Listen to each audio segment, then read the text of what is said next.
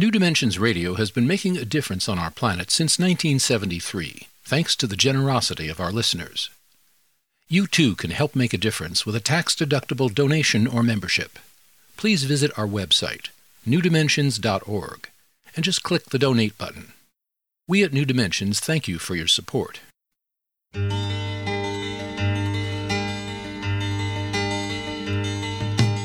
It is only through a change in human consciousness that the world will be transformed.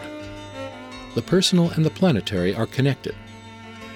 As we expand our awareness of mind, body, psyche, and spirit, and bring that awareness actively into the world, so also will the world be changed. This is our quest as we explore new dimensions.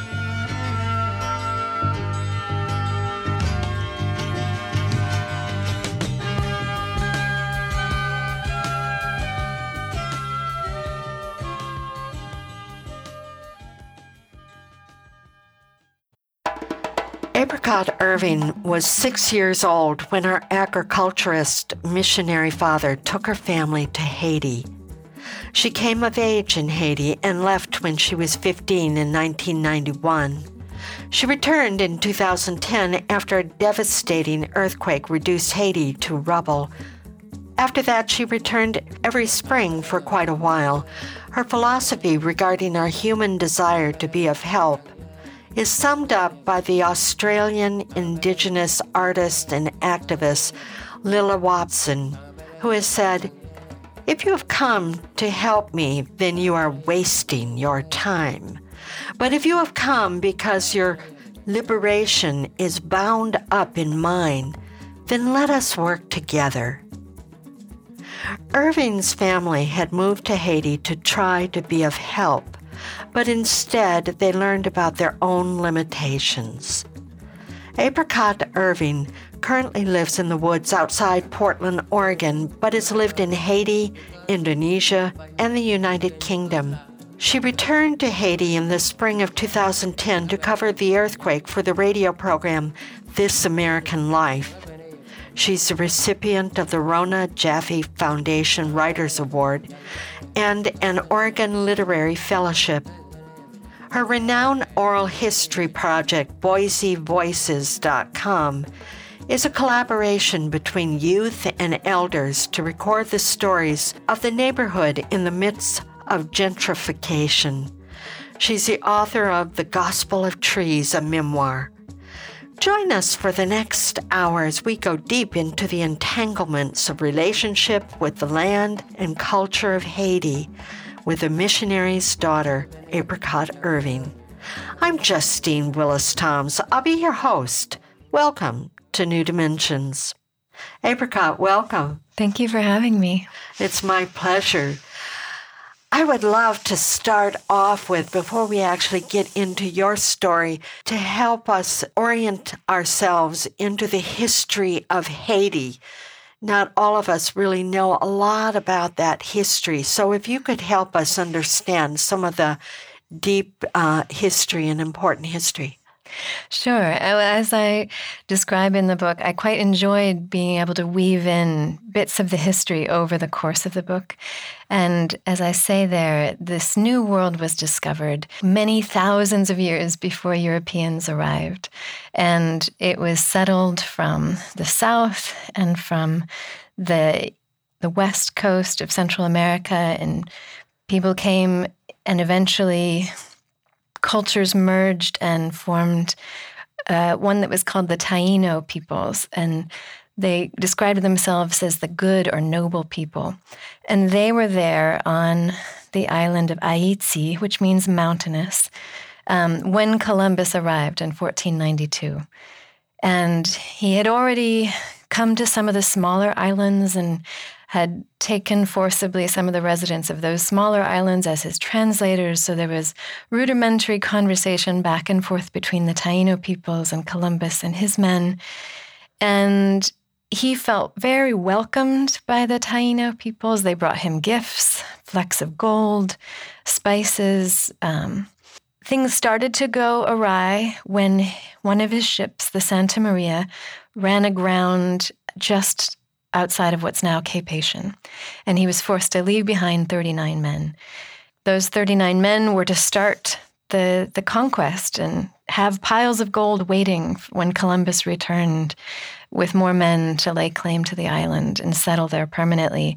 And that was just kind of the beginning of the unraveling of things not at all going as planned. Columbus was followed by many more colonizers, and there's so much of that jagged history.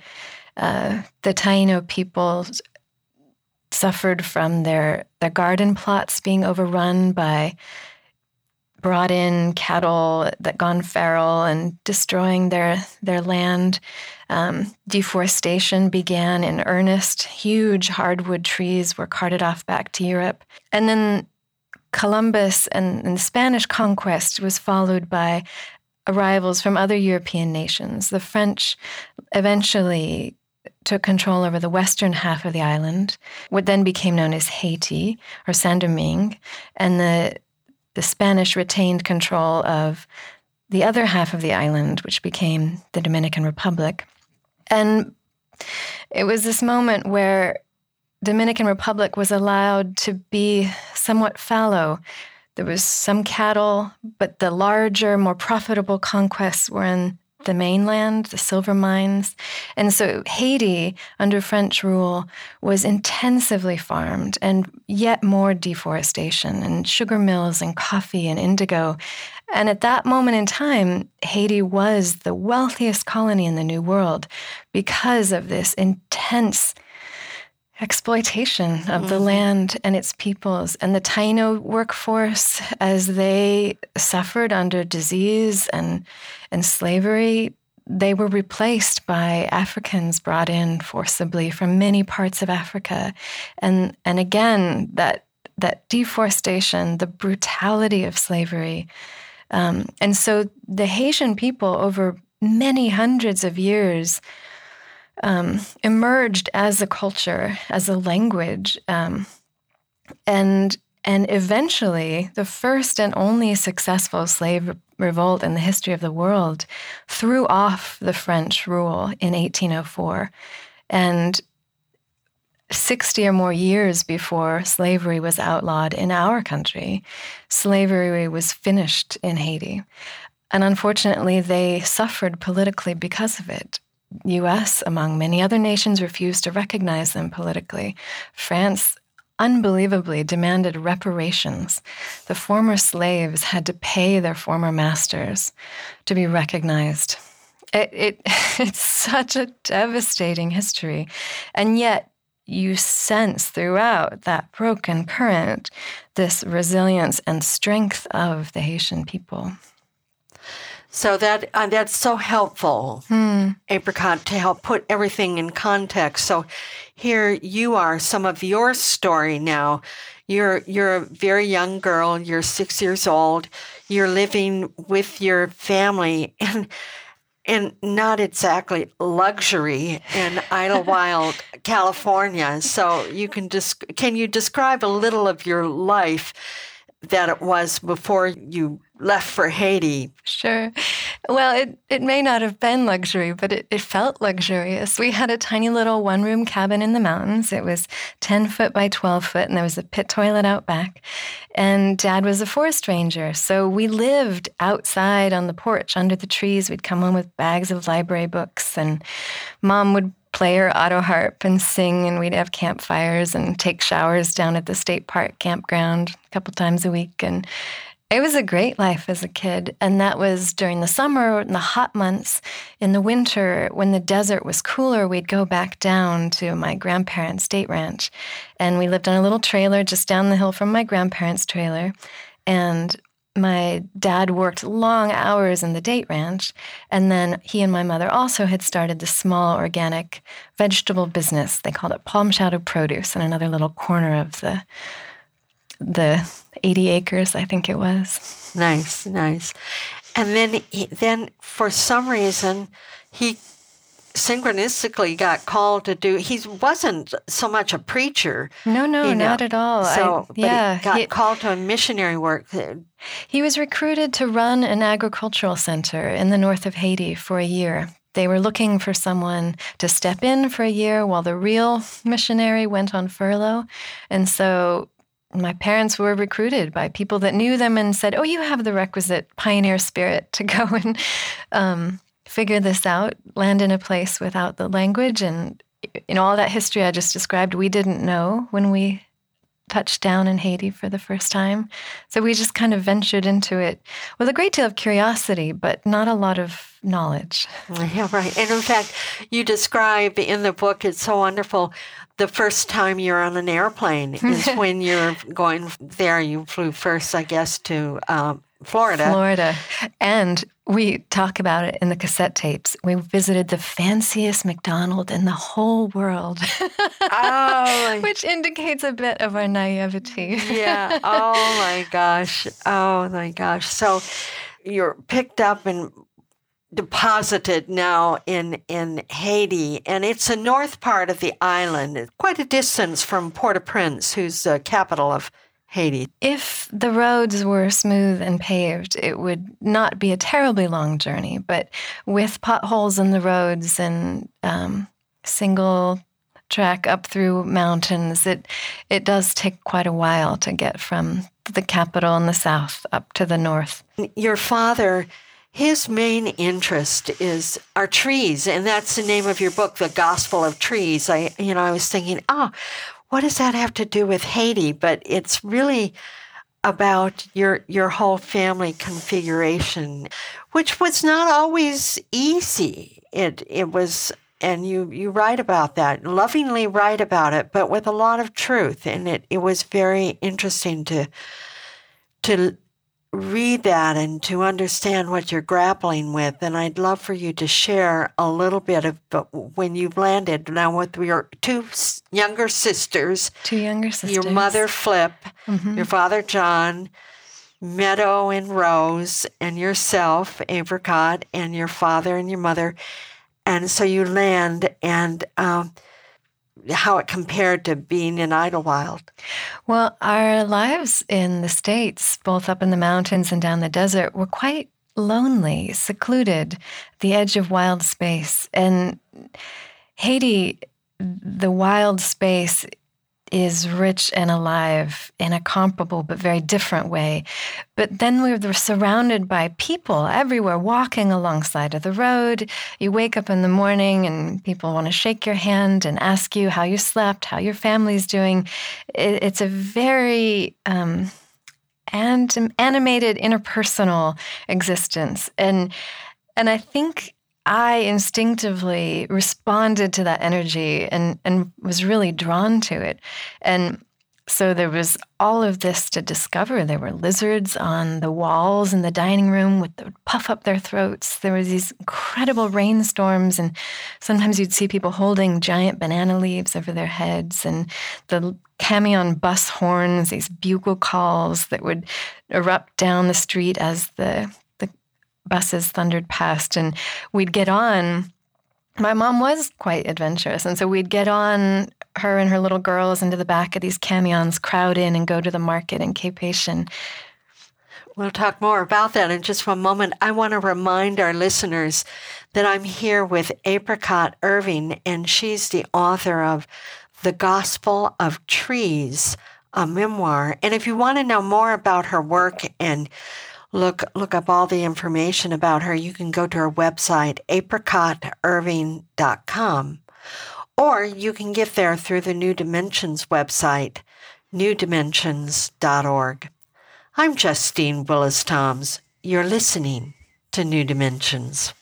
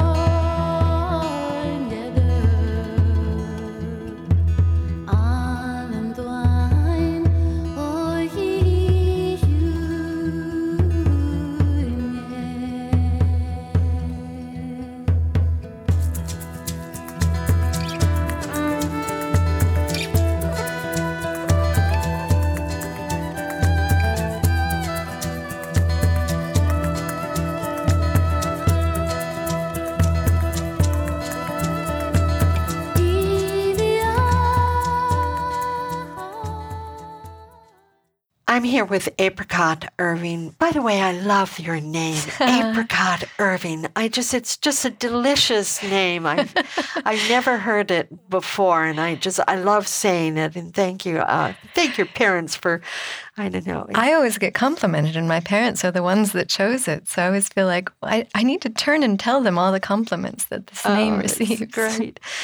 Apricot Irving is the author of The Gospel of Trees, a memoir. And we're talking about here she is six years old with her sisters. Your youngest sister is really quite a toddler at mm-hmm. that time. And, and just this new, fresh place. But one of the things being kind of associated with this missionary work, there's a separation, there's like a divide there which maybe your parents weren't really prepared for or understood, and certainly couldn't help you with it. So, if you could describe a little bit of that divide. Yeah, and it it was something that came as a growing awareness quite soon. You know, we had come from a world where it felt like we were more or less equals among, you know, our classmates or other kids we might run into.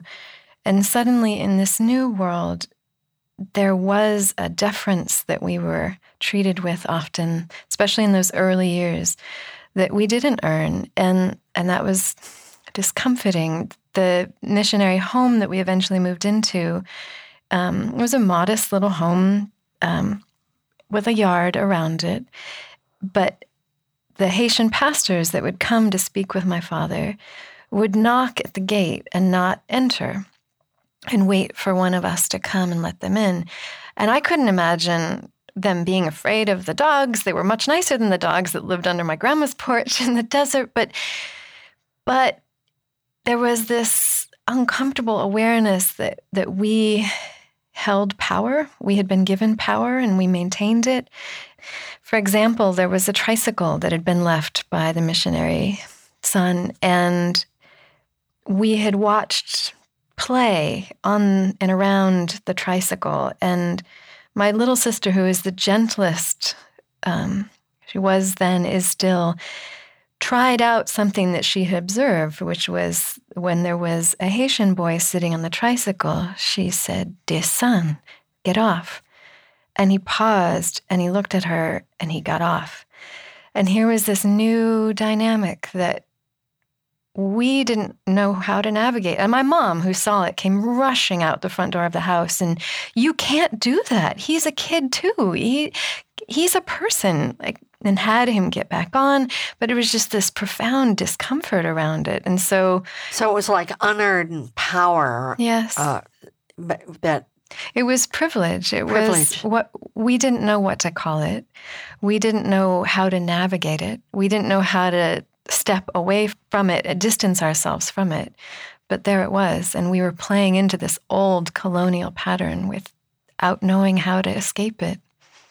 And your father, now he was not an easy person, was he? I mean, he had some complexities. And one thing that you write about that would emerge suddenly would be some great anger where he would toss something or and so you you had to be pretty vigilant in in ways of watching his mood because you it might pop out this frustration that he was feeling. So I'd love for you to talk about that a little bit. Sure. And I think that came more and more with time.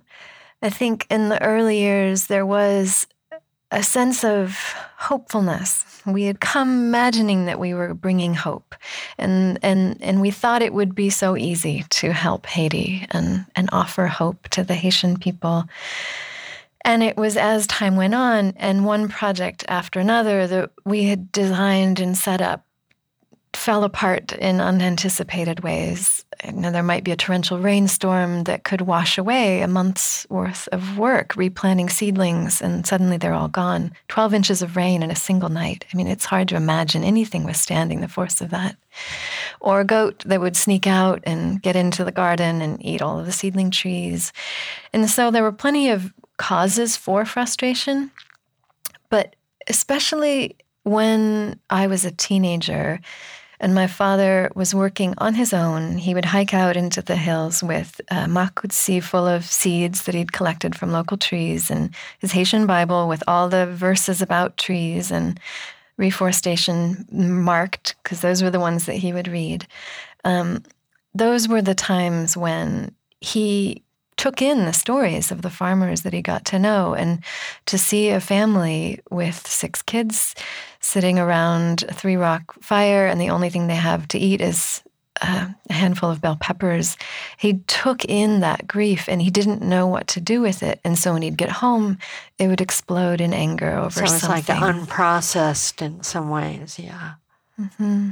And I think that when we see ourselves as someone else's rescuer, that's heavy and it's not and when we're when we have no capacity to really be of help we just see the suffering and and and, and it's and we can't be of help.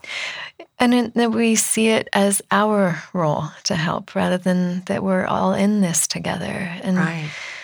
and that isolation you mentioned we still kept ourselves quite isolated. And, and so i my observation of Haitian culture is that it's one where emotions are lived out in the in the context of community. Life is lived outdoors when you're angry. People know it. When there's a loss, people know it and share it with you. There's a a sense of emotions take place in the public space. And I think as American missionaries, we brought that kind of private, um, self contained sensibility. We pulled our grief inward and, and, and held on to it and didn't know how to share and enter into the communal experience of grief or joy that, that we were in some ways apart from I'm just thinking, as you're saying that, I'm thinking about my experience of, um, uh, let's say, a, a white, uh, predominantly white Caucasian uh, church congregation, Episcopal or Presbyterian congregation. Right, I'm in Alabama at the time, and you know, going to to that, and maybe even attending a funeral in in one of those situations, and um, then going to a black church, I belonged to a, a, gospel choir at the time, and sometimes we'd be asked to go to one of these backwoods sort of churches that would meet in this clapboard church, and there would be a funeral, and we'd be asked to to participate in that. And so here we are now in this black culture, and there is wailing and just there is such emotion going on and, and emoting and, and, just no holding back. It's so powerful and uh, uh, just powerful is all I can say. And and there was such a distance from this white church in town, so to speak, and then going out in the woods and here's this black church. When anyone would die at the missionary hospital and we lived on the same property as the hospital, you would hear these intense sounds of wailing. And it was a crowd that would carry the mourners and join in, and, and the sorrow was shared. And I remember as a child feeling so embarrassed by that strong expression of emotion. I didn't know how to do it. And, and now I think this is such a healthier cultural expression than what we demonstrated. There's, um, I believe he's a Belgian psychotherapist, Bessel van der Kolk. He's written a whole gorgeous, insightful book on trauma, The Body Keeps Score.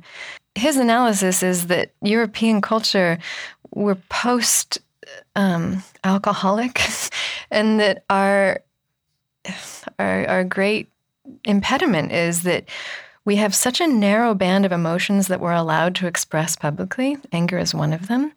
Um, but otherwise, we need the permission of alcohol being present to be able to show our emotions.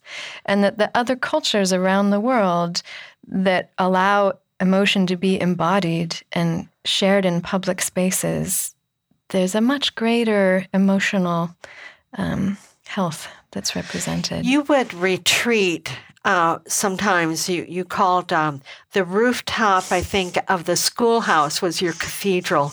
And sometimes you would retreat. I mean, I, I just can't imagine. I I have the feeling that you were coming into puberty while you were there, but it was almost like you were on your own when it came to that, and how you find your way through being somewhat isolated from possibly schoolmates and, and, and others in the culture. I it just I can't imagine.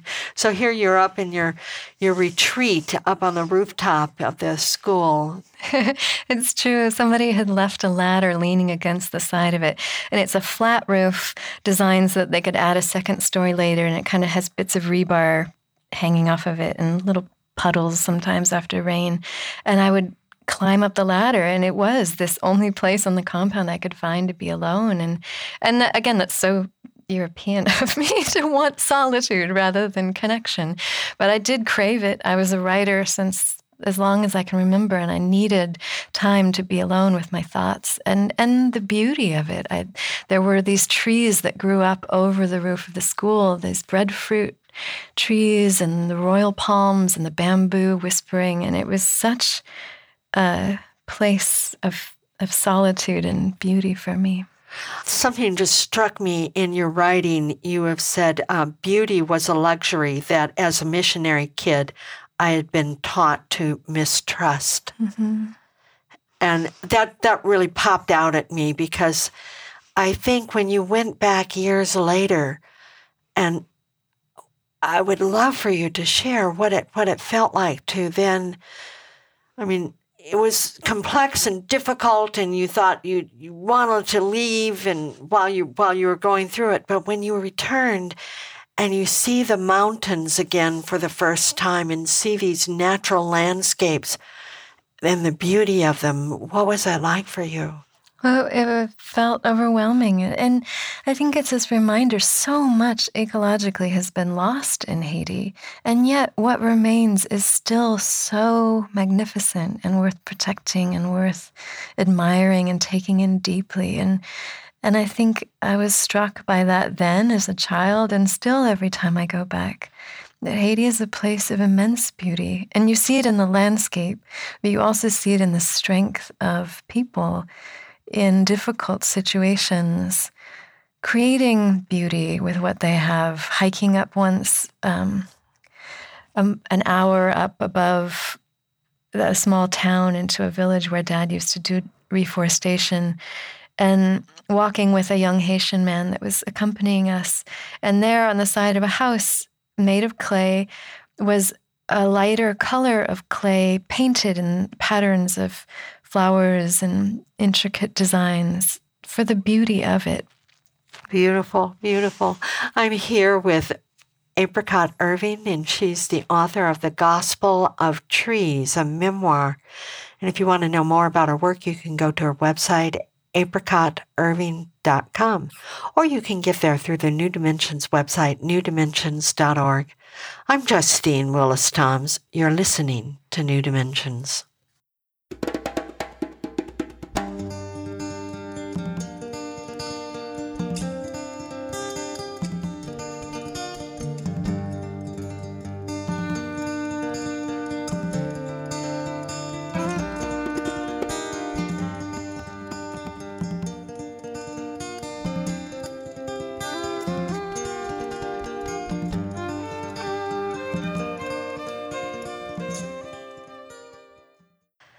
I'm here with Apricot Irving. She's the author of The Gospel of Trees, a memoir.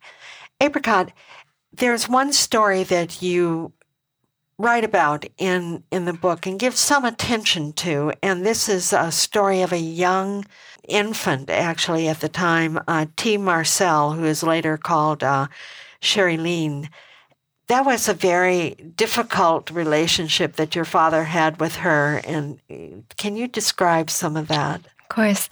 She is the girl on the cover. And um, I was talking with my 10 year old earlier this week about something that had happened at school and about regret and how we all have things in life that we regret. And this jealousy, intense jealousy that I had for T. Marcel when my father brought her home, we assumed her to be, left abandoned at the missionary hospital. Um, she was in very, um, very dire health. She was nine months old, um, and she had neither hair or teeth. She couldn't sit up. She weighed less than 11 pounds. She was so fragile in her health. And we'd nearly, the hospital had nearly lost her several times. Her legs were so thin that they had to perform emergency intravenous cut downs to give her an IV. Um, and the missionary hospital was put together, you know, on a wing and a prayer. It was very uh, erratic the income sources from supporters in the US and and they didn't want to turn anyone away and so there were sometimes two or three kids in a crib and it was impossible for the nurses to give attention to all of them so my father among the other missionaries would kind of do this improvised foster care we'd bring a child home They'd get to play with us in the evenings. describe it as my dad wanted us to shout some life back into her. And he loved this little girl. And I was eight years old and so jealous of his lost attention. And so I I write about that just intense jealousy for a parent and their their vision, their uncompromising sense of purpose, and as a child, what it feels like to be left loose, left adrift. And I think it was as a child that coming into the realization that if we approach the world so that we're taught to see these huge looming sorrows on the horizon, and therefore taught to believe that our own small sorrows should not exist, that we need to turn from them in shame, it gets tangled up fast. And and I think that was me fighting against that philosophy. And and now as an adult, I, I still want to push against that philosophy because I think that the truth is that to be human is to experience loss, is to experience sorrow. And so uh, with my own kids, I want them to understand what it is to hold sorrow, what we do with it. Do we turn it against ourselves? Do we turn it against others? Do we transform it somehow into something greater than itself? I didn't have the resources to do that right. at that young right. age. Right. So at eight years old, I was just mad that she got my parents' attention, my dad particularly. And then again at 14, 15, we saw her again. She wasn't, as it turns out, abandoned, and she had returned with her father to her home.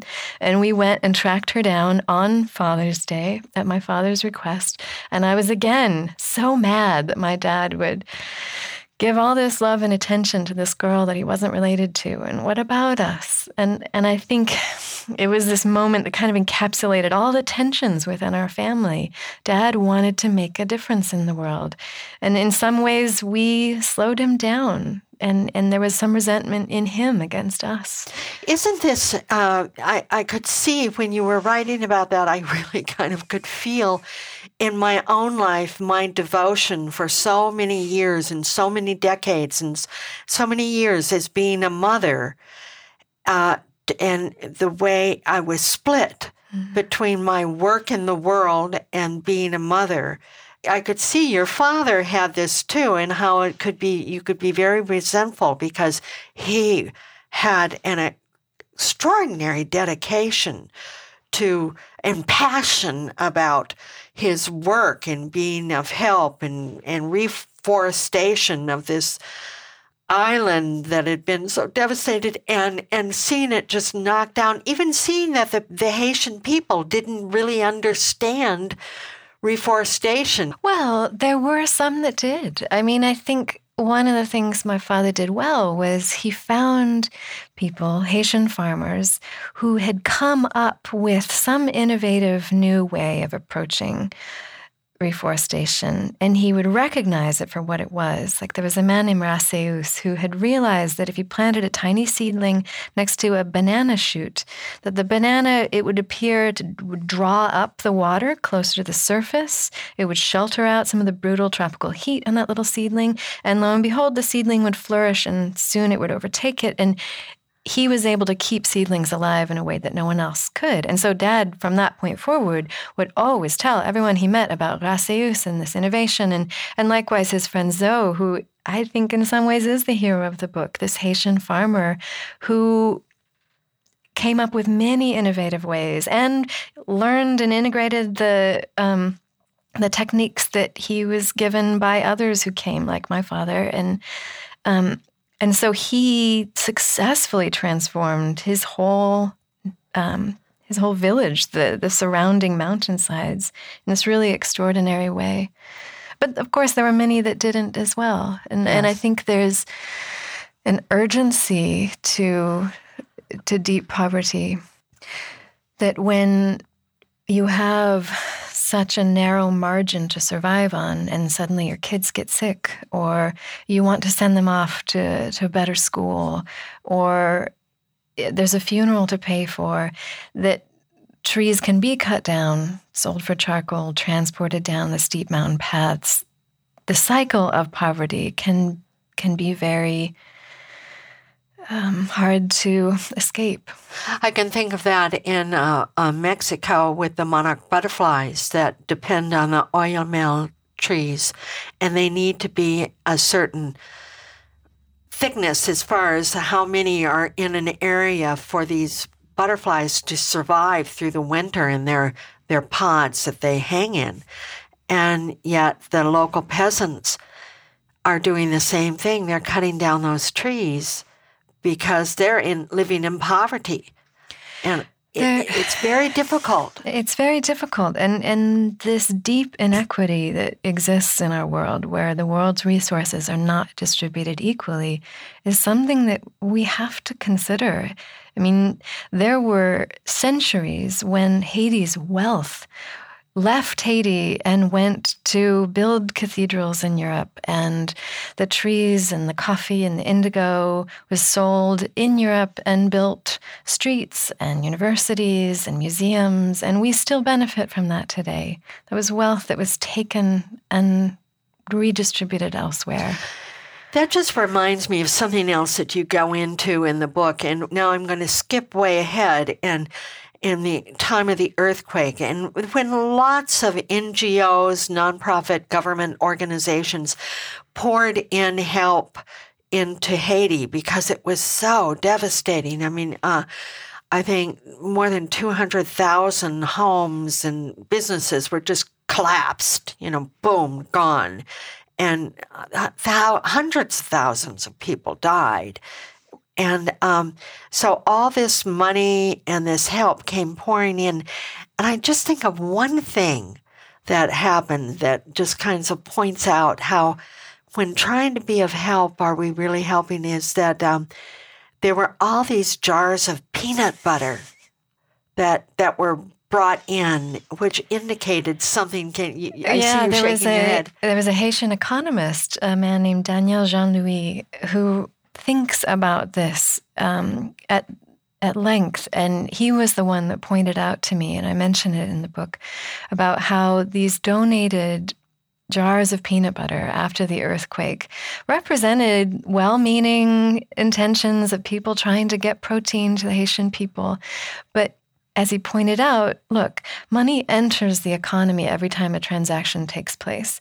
So those jars of peanut butter, Somewhere the peanuts were sourced, maybe in Kenya, maybe in the American South. So money entered the economy at that place where the peanuts were bought. And then they were bought and made into the peanut butter. And then they, money entered the economy at the place where the jars were bought in the US. And then they get shipped to Haiti and given away, which means that the Haitian farmers who grow peanuts can no longer sell their crops because they've been undercut. No money enters the Haitian economy at that point. It's just donated. And the peanut butter is one example, but there are many in that category. Just it's incumbent on us to ask lots of hard questions when we're going in trying to help so that in our desire to help, we don't do harm. Uh, I, I, I, wrote something down. It was kind of it, it's kind of a compilation of something that Dr. Steve James uh, said, both in your, your special, This American Life, and also in the book. And I, I wrote this down. I said, This is a challenge in building deep democracy in a culture to be truly inclusive and to support healthy growth through diversity and foster compassion and justice, fairness, equality, dignity takes time and the building of mutual history. It's not an easy road. It goes against the grain of the American fix it. I love that. The American fix it culture. It is building of a more participatory decision making culture rather than a top down decisions made by a few people. It is more of a dialogue instead of a monologue. It helps people to feel empowered. So that's what we're talking about. It's like to really be of help, it takes more time. It's not easy. And, and you talk about in the book um, at some point your father went back and he's gone back many times and and he was visiting these cooperative communities.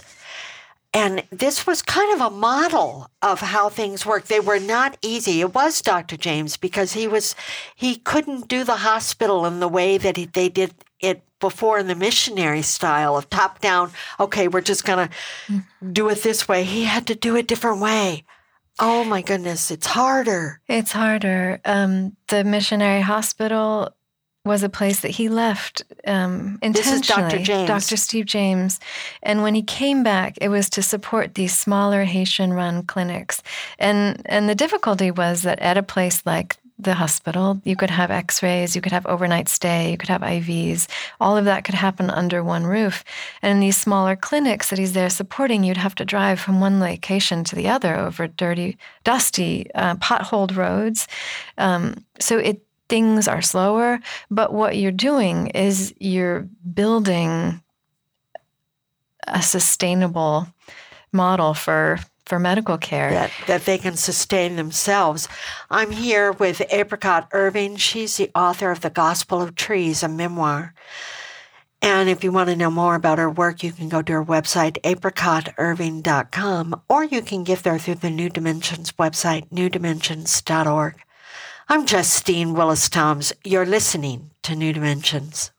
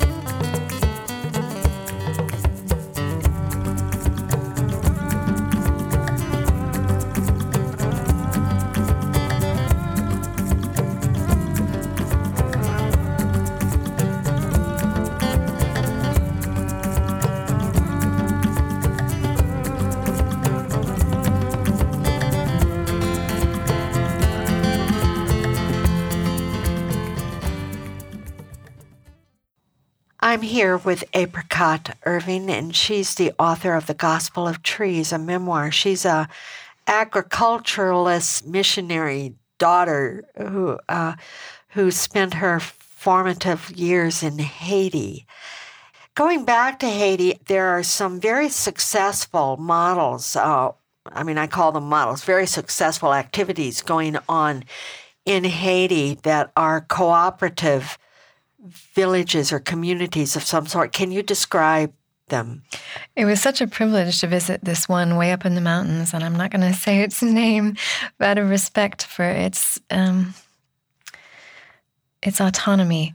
But it was started 25 years ago or more by a small group of people from the village that were tired of people looking down on them because they were peasants. And they wanted it to be a place, a community where the kids could go off to a city and be educated and want to come back and be proud of where they were from. That was the the goal of this cooperative. And so they put their heads together and they had a communal garden that people would rotate all the members would pay a very very small monthly fee and work in the garden and when they sold things from that garden the income would then be used to for example send a representative to a class on um, infant care. Because one thing they noticed was that there was a high percentage of kwashiorkor, protein deficiency in children. And they wanted that not to be the case anymore. So they saved their money, sent someone off to this course. They came back with knowledge that then they shared with all of the surrounding villages and were able to drastically reduce, if not you know, do away with kwashiorkor among infants. And so then they just went through and, and made priorities of this is what we want to do next. It's a very dry region. So they wanted to have uh, water catchment systems to be able to use every bit of rain that fell. And in that case, they did decide to work with a German not for profit organization. But everyone that participated put in some of their own money. The German company then subsidized the remaining cost. And together they worked to put this in for all of the homes that wanted it done.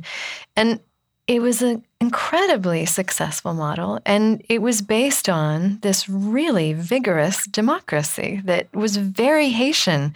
And and the the grief that I felt watching this beautiful thing and the pride in their voices when they described what they had accomplished um, was that at that moment, poised to, to be part of the story, was this very successful, very renowned American NGO that wanted to come in and work with this thriving community because who wouldn't? Here's all you can have a success. It's so easy. But this outside NGO had to please the donors. And so they weren't ready to do the slow pace of communal decision making. And it took three days for some of the members of the groups um, deciding council to get down from their village and come and be there for the meeting to decide what the terms would be. And so the NGO was saying, well, you know what, if you're not going to take our terms, we'll just walk away. And I just thought, please, please, please don't destroy this beautiful thing that has existed for 25 years without your help. You don't need another story to put on your brochures. Let them be if you can't respect the pace that they move at.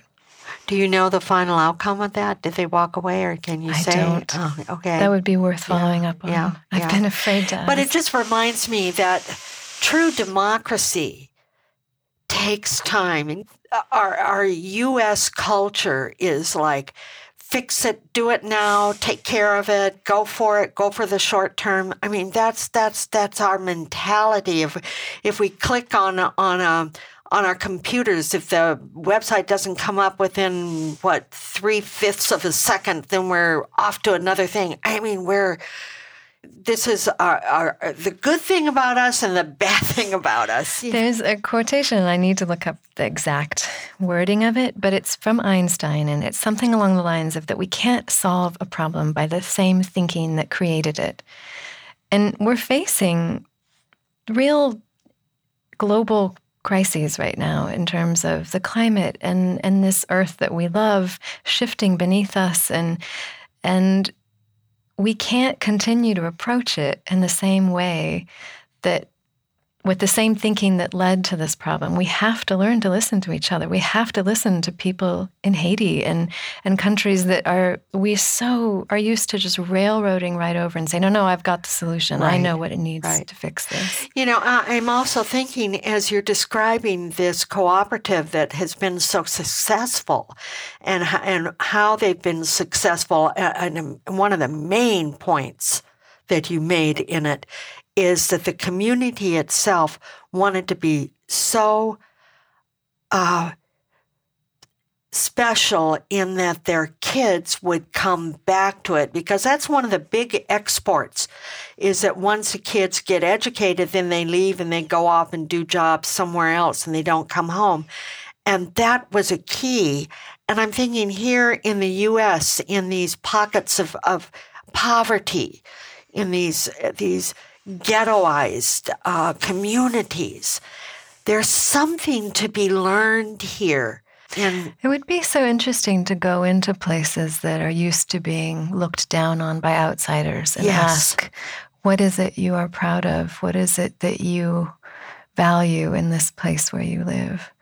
I think it would be a really interesting question to ask. I think so. I think that's a very interesting question. It's going down underneath, not making the assumption that we know.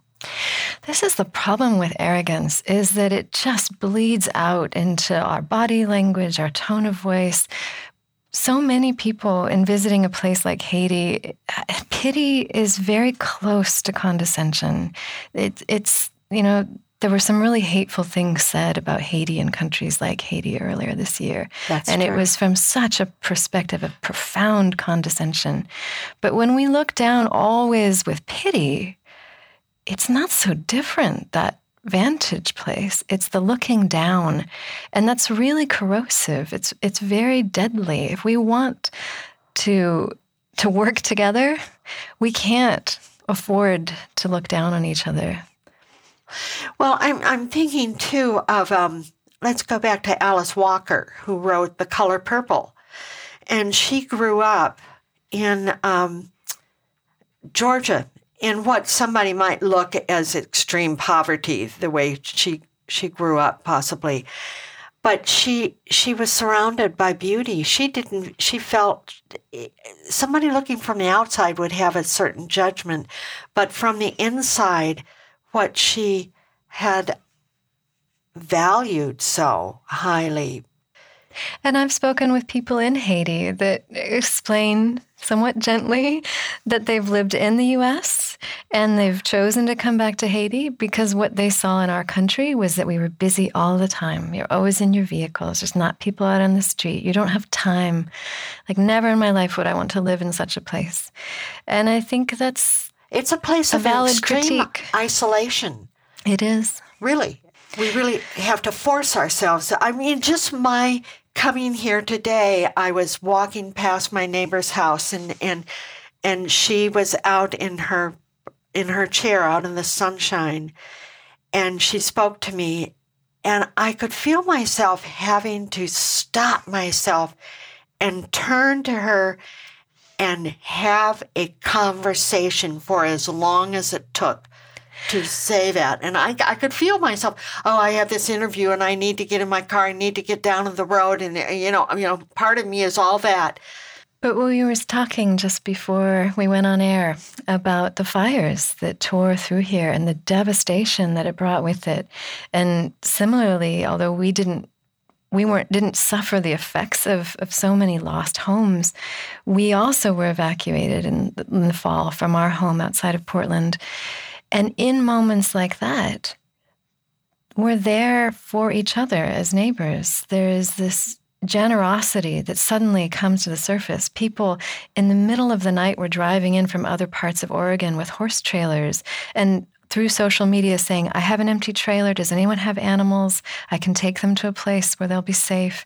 I mean, that level of connection and, and the generosity that emerges out of crises, I mean, that's something that that unfortunately the Haitian people have had to learn well from yes, one crisis yes. after another. And our challenge is how to do that every day, that every day that is available to us, that is a choice we can make daily. I can choose to stop and talk to my neighbor. I can choose to be of help with whatever I have, whatever resource I have that's close to me to do something. It's not like we have to change the whole world, but there's a lot that we can do. Agreed. Yeah. When we, I took my sons to Haiti for the first time um, in 2016, and we had the great privilege to spend time with a man named Miller, who I met for the first time when I was six, and he was such a welcoming, joyful human being. And he was in his early 20s then. He was in his late 50s when he met my boys, and they felt the same welcome immediately. And he was driving, and we were on a very steep road, and the car engine kept overheating. But without fail, every time we'd pass someone, an older woman with a, a basket to take to market, some young kids, um, he'd say, "Oh, hop in," and they would climb into the back of the pickup. And he taught us we have to take care of each other. You never know when you'll need help. So that's why you take care of the people around you. Oh, there's so much more that we could share. I just thank you so much, Apricot, for being with us today on New Dimensions. It was my pleasure. Thank you. I've been speaking with Apricot Irving. She's the author of The Gospel of Trees, a memoir. And if you want to know more about her work, you can go to her website, apricotirving.com or you can get there through the New Dimensions website, newdimensions.org. I'm Justine Willis Toms. You've been listening to New Dimensions. This is program number 3641. New Dimensions Radio has been making a difference on our planet since 1973, thanks to the generosity of our listeners. You too can help make a difference with a tax deductible donation or membership. Please visit our website, newdimensions.org, and just click the donate button. You can also subscribe to our free weekly podcasts and find over a thousand hours of audio dialogues in our searchable archive. New Dimensions is produced by New Dimensions Radio in Santa Rosa, California, USA. Our executive producer is Justine Willis Toms. Our post production editor is Lou Judson. This program was recorded at Strawberry Hill Productions, a full service podcast production studio in Novato, California. We sincerely thank all of you who have supported us by being members of Friends of New Dimensions, as well as members of our affiliate stations. My name is Dan Drayson. On behalf of everyone at New Dimensions, whose endeavors make this program possible, I'm wishing you well. New Dimensions Radio is an independent producer supported by listener contributions. To find out more about the program you've just heard, to subscribe to our free weekly newsletter and our New Dimensions and New Dimensions Cafe podcasts, and to access thousands of other programs in the New Dimensions archive, please visit our website, newdimensions.org. That's newdimensions.org. Or call us at 707 468 5215. That's 707 468 5215 please join us next time as we explore new dimensions.